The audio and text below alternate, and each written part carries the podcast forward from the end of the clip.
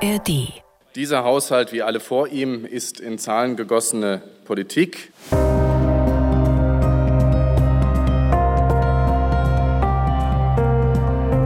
Berlin stemmt sich mit diesem Doppelhaushalt mit aller Kraft den Krisen unserer Zeit entgegen.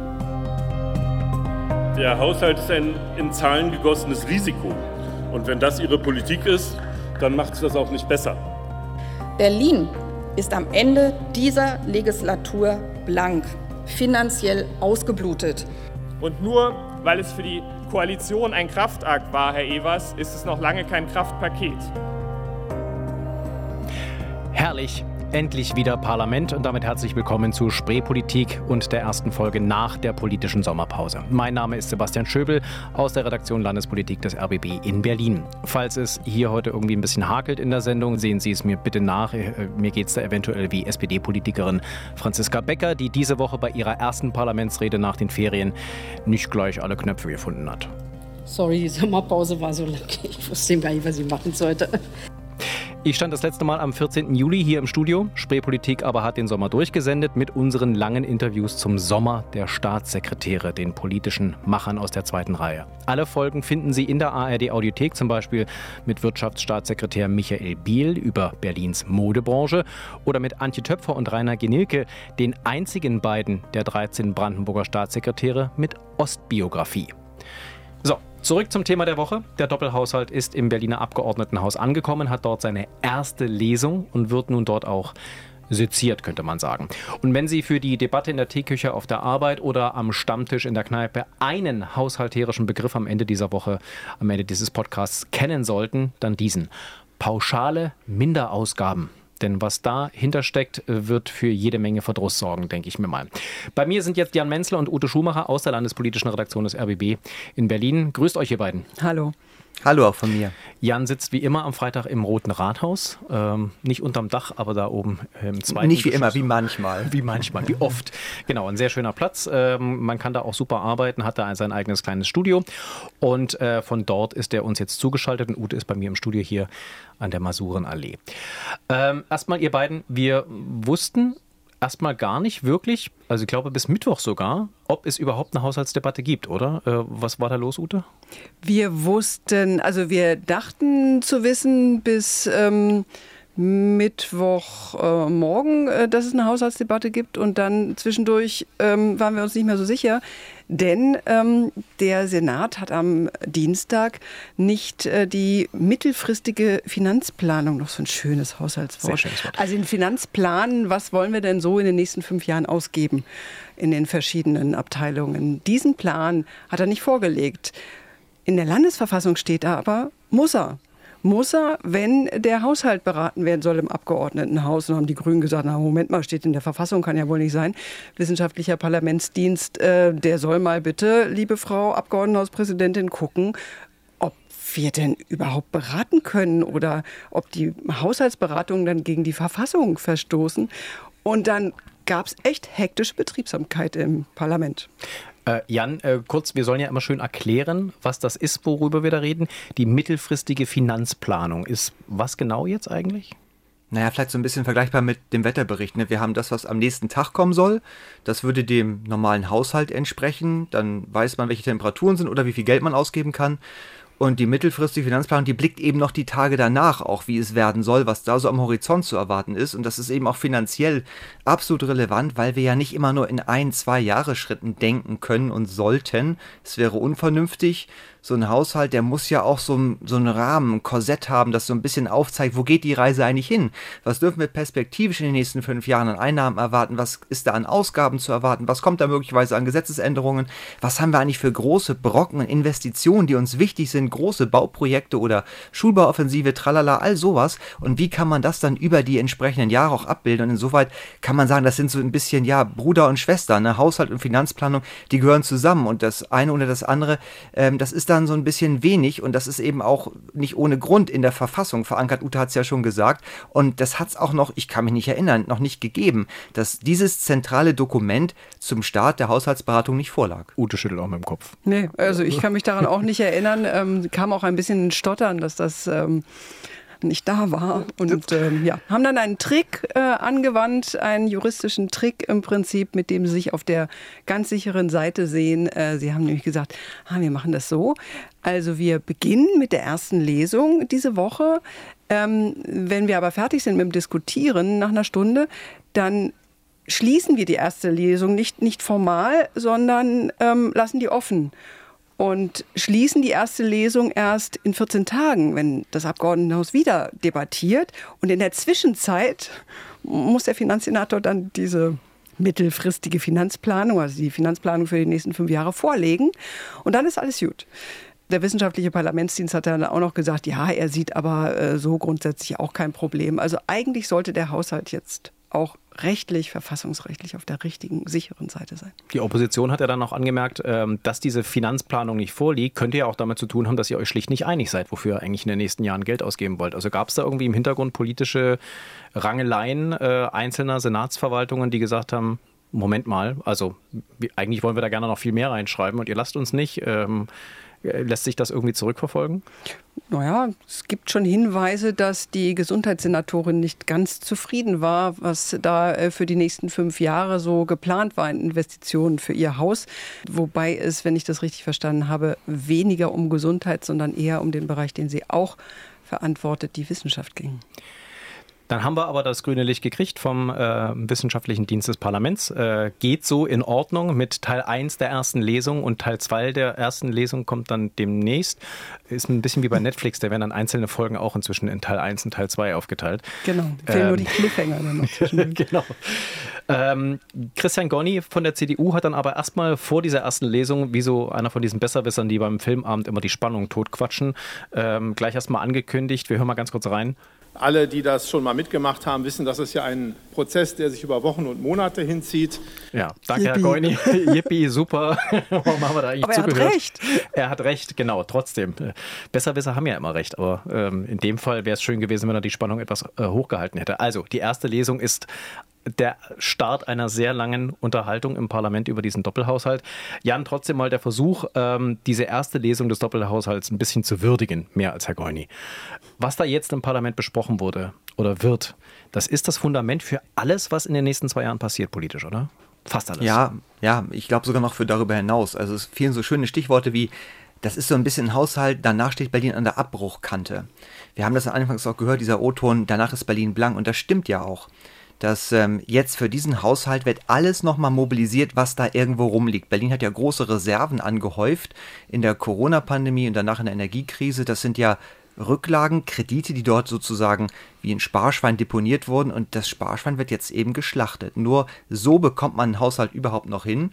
Und dann gibt es noch ein paar andere große Unbekannte, kommen wir noch darauf zu sprechen, glaube ich. Also das ist so der letzte Haushalt, wo man nochmal aus dem Vollen schöpft und dennoch ist es schon so, dass alle da doch deutlich merken, man kann nicht alle zufriedenstellen, weil das Geld trotzdem nicht reicht. Und darum ist ja auch, ich komme wieder zurück, diese Finanzplanung so wichtig, weil die würde eigentlich zeigen, wie geht es denn danach weiter, wenn diese Rücklagen weg sind, wenn man nicht unbegrenzt Kredite aufnehmen kann. Darum ist das so ein spannendes Dokument und eben auch so im Mittelpunkt dieser, dieser Politik in, der, in dieser Woche gewesen. Und ich glaube, dieser Haushalt, der wird praktisch der sein, den wir noch lange erinnern werden als den letzten Wohlfühlhaushalt.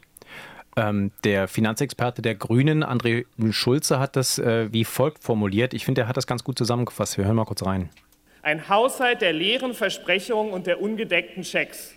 Also Versprechungen sind es in der Politik immer. Ich glaube, das ist so ein, das kann jeder sagen. Aber die ungedeckten Schecks, ähm, das ist das große Problem, oder, oder? Ja, das ist das äh, große Problem. Da, ähm, das kann man auch begründen mit einem weiteren scheußlichen Wort der Haushaltsberatung. Das sind die pauschalen Minderausgaben. Total sexy, dieser Das Wort, Begriff. das Sie sich merken müssen. Bitte ja, mitschreiben. Pauschale Minderausgaben. Ähm, heißt letztlich, ähm, wenn man sich vorstellt, man hat einen Haushalt von 100 Euro und der Finanzsenator bzw. Ähm, das Parlament beschließt das ja dann letztlich auch, wahrscheinlich ähm, sagen, 4 Prozent von dem 100 Euro ähm, darfst du aber nicht ausgeben. Also kannst zwar die 100 Euro verplanen, aber am Ende darfst du nur 96 Euro ausgeben.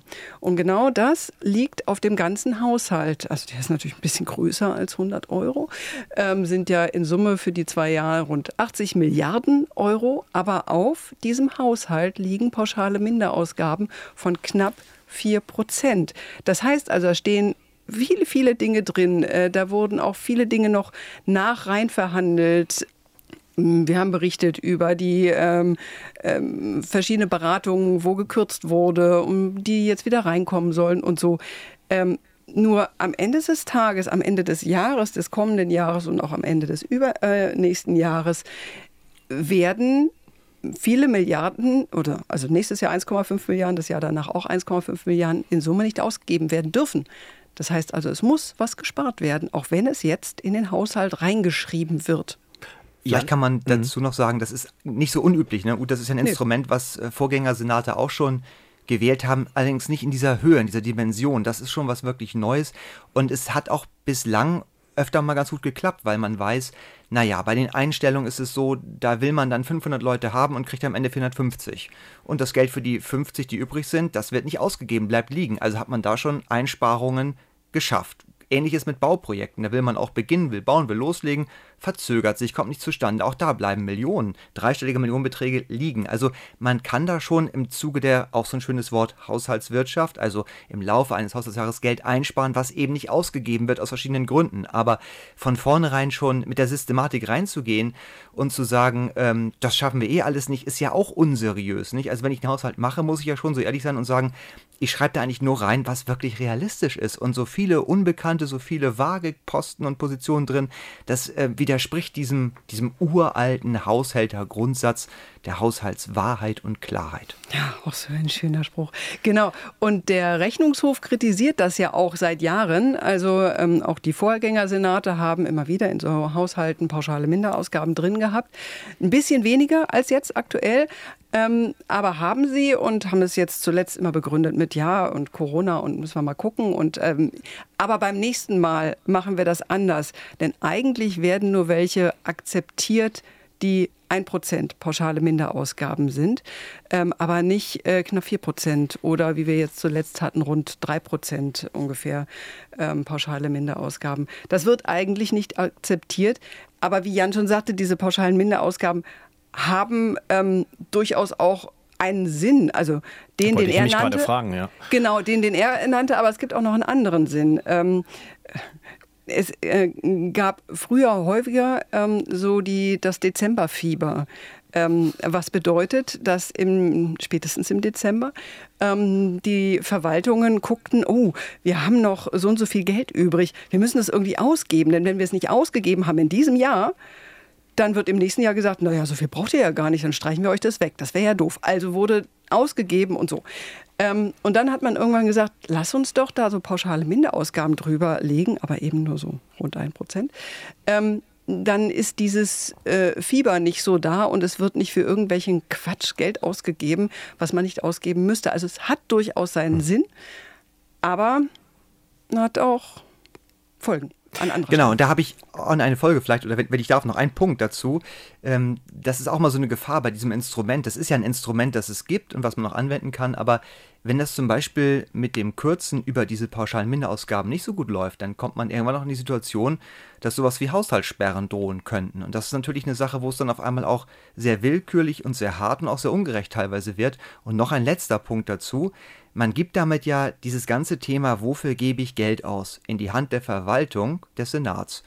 Und eigentlich ist ja Haushaltsrecht, Geld ausgeben, wofür, das ist klassische Parlamentsaufgabe in der Demokratie, in der wir sind. Eigentlich muss so ein Haushaltsplan im Parlament haarklein beschlossen und festgelegt werden.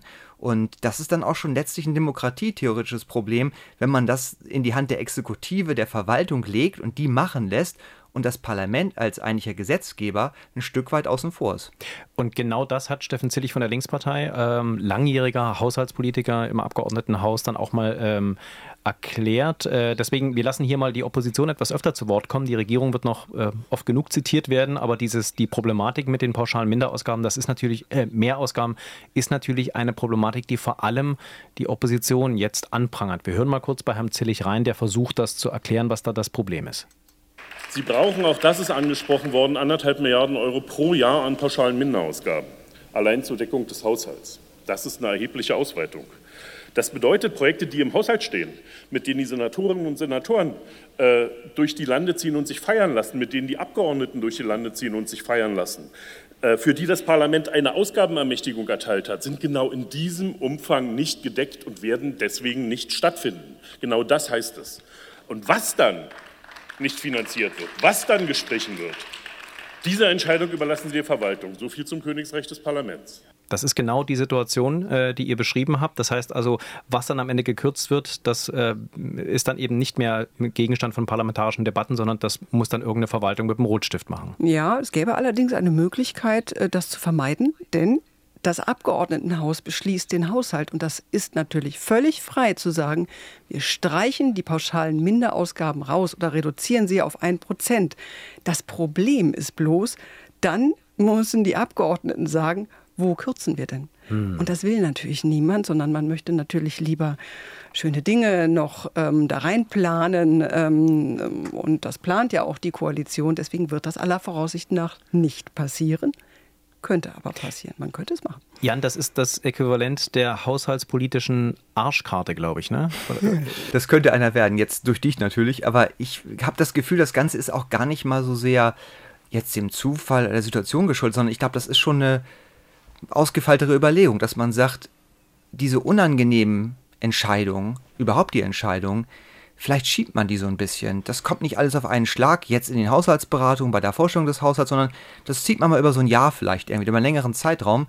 Dann fällt es vielleicht gar nicht so auf, dann ist der Aufschrei in allen Bereichen gar nicht so kolossal. Ich glaube, das ist eine Art von Zeitspiel und durchaus eine Überlegung, wie man einen Haushalt doch möglichst geräuscharm durchbringt und Widerstände ein Stück weit im Zaum hält.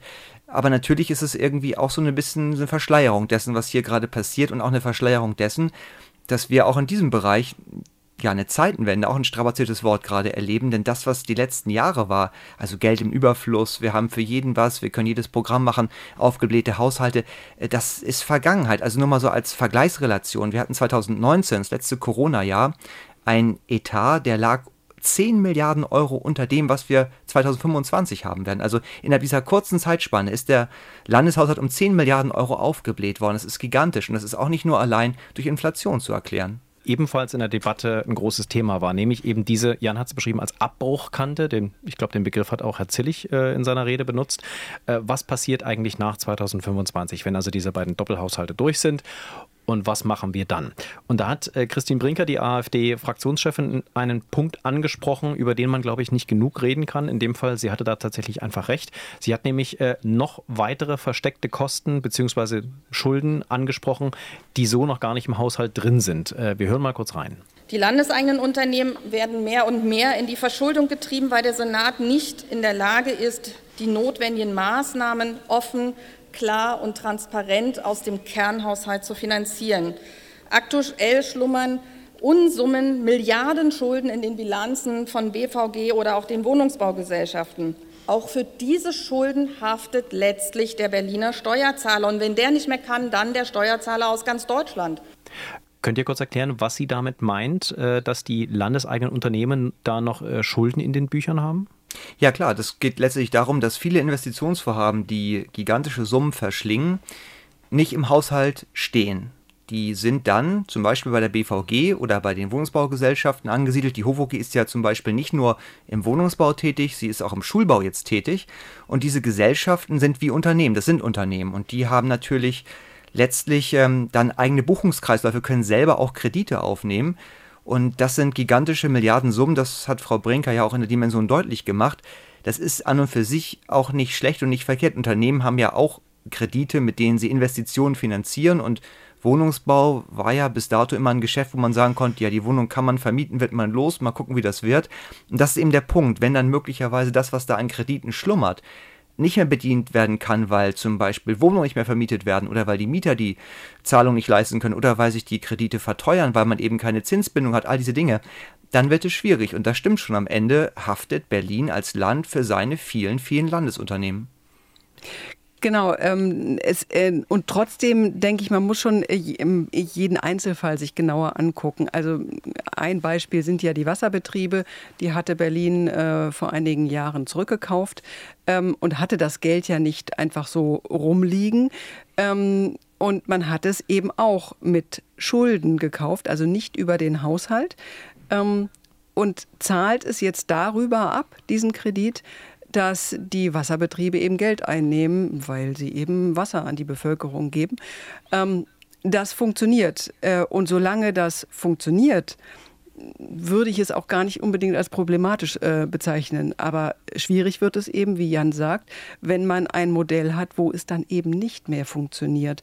Und da muss man sich jeden Punkt genauer angucken, ob das, was man da an Modell hat und an, an, an Schulden außerhalb des eigentlichen Haushaltes baut, ob das okay ist oder ob wir damit Schulden ähm, an unsere nachfolgenden äh, Generationen verschieben, die dann das, die Zeche zahlen müssen. Das Ganze ist also jetzt im Parlament. Äh, wird jetzt noch zwei Lesungen durchgehen, also im Prinzip zwei große Debatten im Parlament? Na, noch eine, Le also die, die Abschlusslesung. Ne? Also es geht jetzt durch die ganzen Ausschüsse. Ähm Wobei Teil 1 ja nicht fertig gewesen ist. Das stimmt, äh, also stimmt. Teil ja, 1 ist ja eben. noch nicht fertig. Genau, dann, oh Mensch, diesmal haben wir sogar drei, toll. Genau, also wir haben noch mehrere Lesungen im Plenum und dann die Ausschüsse sind angesprochen worden. Auch die dürfen sich natürlich noch mal drüber beugen. Das dauert jetzt noch Monate und wir werden immer wieder über dieses Thema sprechen. Ähm, Jan, äh, es gibt ja durchaus, es gab direkt nachdem der Senat diesen, diesen Entwurf für den Haushalt beschlossen hat, gab es sofort Leute, die die Hand gehoben haben und gesagt haben, ja, aber das und das und das, das fehlt ja noch. Das muss da noch rein. Selbst einige Senatsverwaltungen schienen irgendwie so still nicht mal unbedingt still gehofft zu haben, nein, das Parlament gibt mir dann dafür meinen Bereich noch was. Die haben ja auch Sachen, die sie gerne hätten. Das ist doch völlig unrealistisch, dass da jetzt noch mehr Geld irgendwo reingeschrieben wird. Denn wir wissen ja jetzt schon, wir sind eigentlich jetzt schon, äh, wir haben schon nichts mehr. Ja, richtig. Wir haben eigentlich nichts und machen trotzdem ganz viel. Nee, also es ist so, dass traditionell immer das Parlament, die Abgeordneten nochmal so ihre eigene Spielwiese haben. Einen gewissen Teil Verfügungsmasse. Äh, Spielgeld ist ein bisschen untertrieben, weil wir reden da wahrscheinlich von so um die 400 Millionen nochmal, die bewegt werden. Das ist ja auch das Recht der Abgeordneten zu sagen, pro Jahr, wollen, ne? oh, pro Jahr, genau. Wir wollen für, für, für dieses ähm, Projekt Geld geben oder wir wollen dieses Vorhaben anschieben und da vielleicht doch nicht. Da, da wird es noch Bewegungen geben, aber natürlich ist das, was so an Leitplanken eingezogen ist, dann doch ziemlich, ziemlich begrenzend. Da werden wir jetzt keine großen Würfel mehr sehen. Ich musste auch so ein bisschen schmunzeln die letzte Zeit über diese Debatte äh, Zentralen Landesbibliothek. Wenn man sich das, was wir alles besprochen haben, diese, das heißt immer so schön Finanztapete mal vor Augen führt, dann über ein Milliardenprojekt wie sie die, diese Bibliothek nachzudenken, die ist natürlich toll, aber äh, vom Kostenrahmen so ein bisschen aus, einer, aus der Zeit gefallen. Also es ist so ein bisschen wie so ein leuchtender Streif vor dieser düsteren Finanztapete und man möchte so gerne zugreifen, aber leider lässt sich die Wirklichkeit auch nicht komplett ignorieren. Darum bin ich sehr gespannt, wie dieses Projekt am Ende ähm, dann beerdigt wird, weil dass der Finanzsenator plötzlich irgendwie bis zu eine Milliarde auftreibt in einem Geschäft, was wirklich seriös ist und was abbildbar ist, auch für die nächsten Jahre, das halte ich für nahezu ausgeschlossen. Finanztapete. Hm, Noch toll, so ein Wort. Oder? Das Schön merkt man sich wahrscheinlich über. Finanzierungskleister drauf gekleistert. ja. Aber nur kurz zur Erklärung, auch weil wir natürlich wieder die Begriffe klären wollen. Die Finanztapete, das ist jetzt nicht ein Witz, sondern äh, wo kommt der Begriff her? Äh, kann, den, kann den einer erklären? Warum heißt das Ding so? Weil ich erkläre es mir tatsächlich mit der, mit der Länge dieser Papiere. Wahrscheinlich. Ähm, also wo es herkommt, weiß ich nicht. Jan, Jan weißt, weißt, du, du warum Finanztapete? Also ich mir ist es zum ersten Mal begegnet in Koalitionsverhandlungen. Das, da wird ja auch über alles Mögliche geredet und alle Ideen kommen hin und jeder will noch das und jenes welches und dann irgendwann kommen dann die Großkopferten, die Finanzer, die Leute, die aufs Geld gucken und sagen, ha, nun mal die Finanztapete rausgeholt und da können wir alles draufschreiben und vor dem Hintergrund dieser Tapete muss sich jedes einzelne Projekt wieder einsortieren, was wirklich möglich ist. Daher kenne ich das. Also ich habe äh, von einer Verwaltung zumindest den Entwurf dieser Tapete vorliegen und tatsächlich, wenn man den ausdruckt, dann könnte man damit ein kleines Zimmer tapezieren. Äh, vielleicht ist es ja wirklich äh, in dem Sinne gemeint. Dann ähm, euch beiden ganz herzlichen Dank fürs Auseinanderklamüsern. Äh, wir haben also gelernt, äh, der wichtige Begriff äh, ist, das sind die pauschalen Minderausgaben. Geld, das zwar im Haushalt steht, aber eigentlich gar nicht ausgegeben werden darf und uns dann als Kürzung mit dem berühmten Rotstift demnächst dann wieder erwartet. Und dann werden wir natürlich ich weiß jetzt schon, der mediale Reflex wird sein, dem Senat die Leviten zu lesen und zu sagen, schau mal hier, wichtiges Projekt und ihr habt gar kein Geld dafür. Ja, ähm, so wird es kommen. Das, so wird es kommen. Ähm, pauschale Minderausgaben. Jan, Ute, ich danke euch für eure Zeit und bald wieder hier an dieser Stelle mit sehr viel mehr aus dem Haushalt und anderen Sachen. Sehr gern. Ja. Tschüss. Tschüss. Tschüss. Alles muss moderner werden, zum Beispiel auch die Berliner Verwaltung. Digitalisierungsstaatssekretärin Martina Clement hat es kürzlich so zusammengefasst. standardisieren und dann zentralisieren und dann das Ganze optimieren. Klingt griffig, dachten wir uns bei der Spreepolitik und äh, waren dann auch gleich zum Feedbackgespräch bei unseren Podcast-Gurus, um zu zentralisieren, standardisieren, optimieren, also vor allem fürs Optimieren. Fazit, wir sollen bitte nicht so nerdig sein und immer mal schön erklären, worüber wir da reden und wir brauchen auch eine Rubrik, wenigstens eine. Die müssen wir erfinden und das haben wir dann auch gleich gemacht. Hier wäre die erste, was nächste Woche wichtig wird in unter 60 Sekunden. Heute mit Thorsten Gabriel. Also, der Haushalt bleibt großes Thema, aber nicht auf der großen Bühne, sondern mehr so im, naja, Backstage-Bereich. Es tagen zehn Parlamentsausschüsse und in allen werden sie sich über die Zahlen beugen und ihre Vorschläge machen, wo sich noch ein paar tausend Euro nach links oder rechts verschieben lassen. Dann tagt Dienstag wieder der Senat, wie immer. Und die Innensenatorin hat schon angekündigt, dass sie da das Thema Wahlalter 16 pushen will. Dafür muss ja die Verfassung geändert werden, ist eigentlich eine Parlamentsaufgabe. Insofern ja, darf man gespannt sein, was der Senat dazu liefern wird. Mittwoch ist dann Betriebsausflug, könnte man sagen. Da laden die landeseigenen Wohnungsbaugesellschaften wieder zu ihrer alljährlichen Neubautour. Da ist der regierende Bürgermeister mit dabei und nimmt auch seinen Bausenator und seine Verkehrs- und Klimasenatoren mit. Und wir fahren auch mit und schauen uns sowohl die Neubauten als auch das Regierungsteam genau an. Und dann, ja, gibt es noch ein paar andere spannende Themen, aber zu denen darf ich noch nichts sagen. Ein bisschen Spielspaß und Spannung müssen ja auch noch bleiben. So, 60 Sekunden, fertig. Und zum Schluss kommt wie immer unser Podcast-Tipp und dieses Mal ist es sogar ein preisgekrönter. Am Donnerstagabend vergangene Woche wurde der Deutsche Radiopreis verliehen in mehreren Kategorien. Hören Sie mal. Die Preisträger für die beste Reportage sind Detektor FM und Radio 1 vom RBB, Sten Lorenzen und Stefan Zieger für Teurer Wohnen. Teurer Wohnen, ein Podcast, den wir hier auch schon empfohlen haben, hat Deutschlands wichtigste Auszeichnung für Podcasts und Radioproduktionen gewonnen. Gratulation an unsere Kolleginnen und Kollegen bei Detektor FM und bei Radio 1. Teurer Wohnen erklärt die ganze Misere des Berliner Wohnungsmarktes an einem Haus in Charlottenburg. Alle sieben Folgen und die Bonusfolge zur sehr guten Musik des Podcasts finden Sie in der ARD Audiothek. Und da gibt es auch uns, die Spreepolitik. Wenn Sie Fragen haben, Wünsche, Anregungen, Recherchetipps oder Hinweise oder sich einfach mal beschweren wollen, schreiben Sie uns eine E-Mail an spreepolitik.rbb-online.de.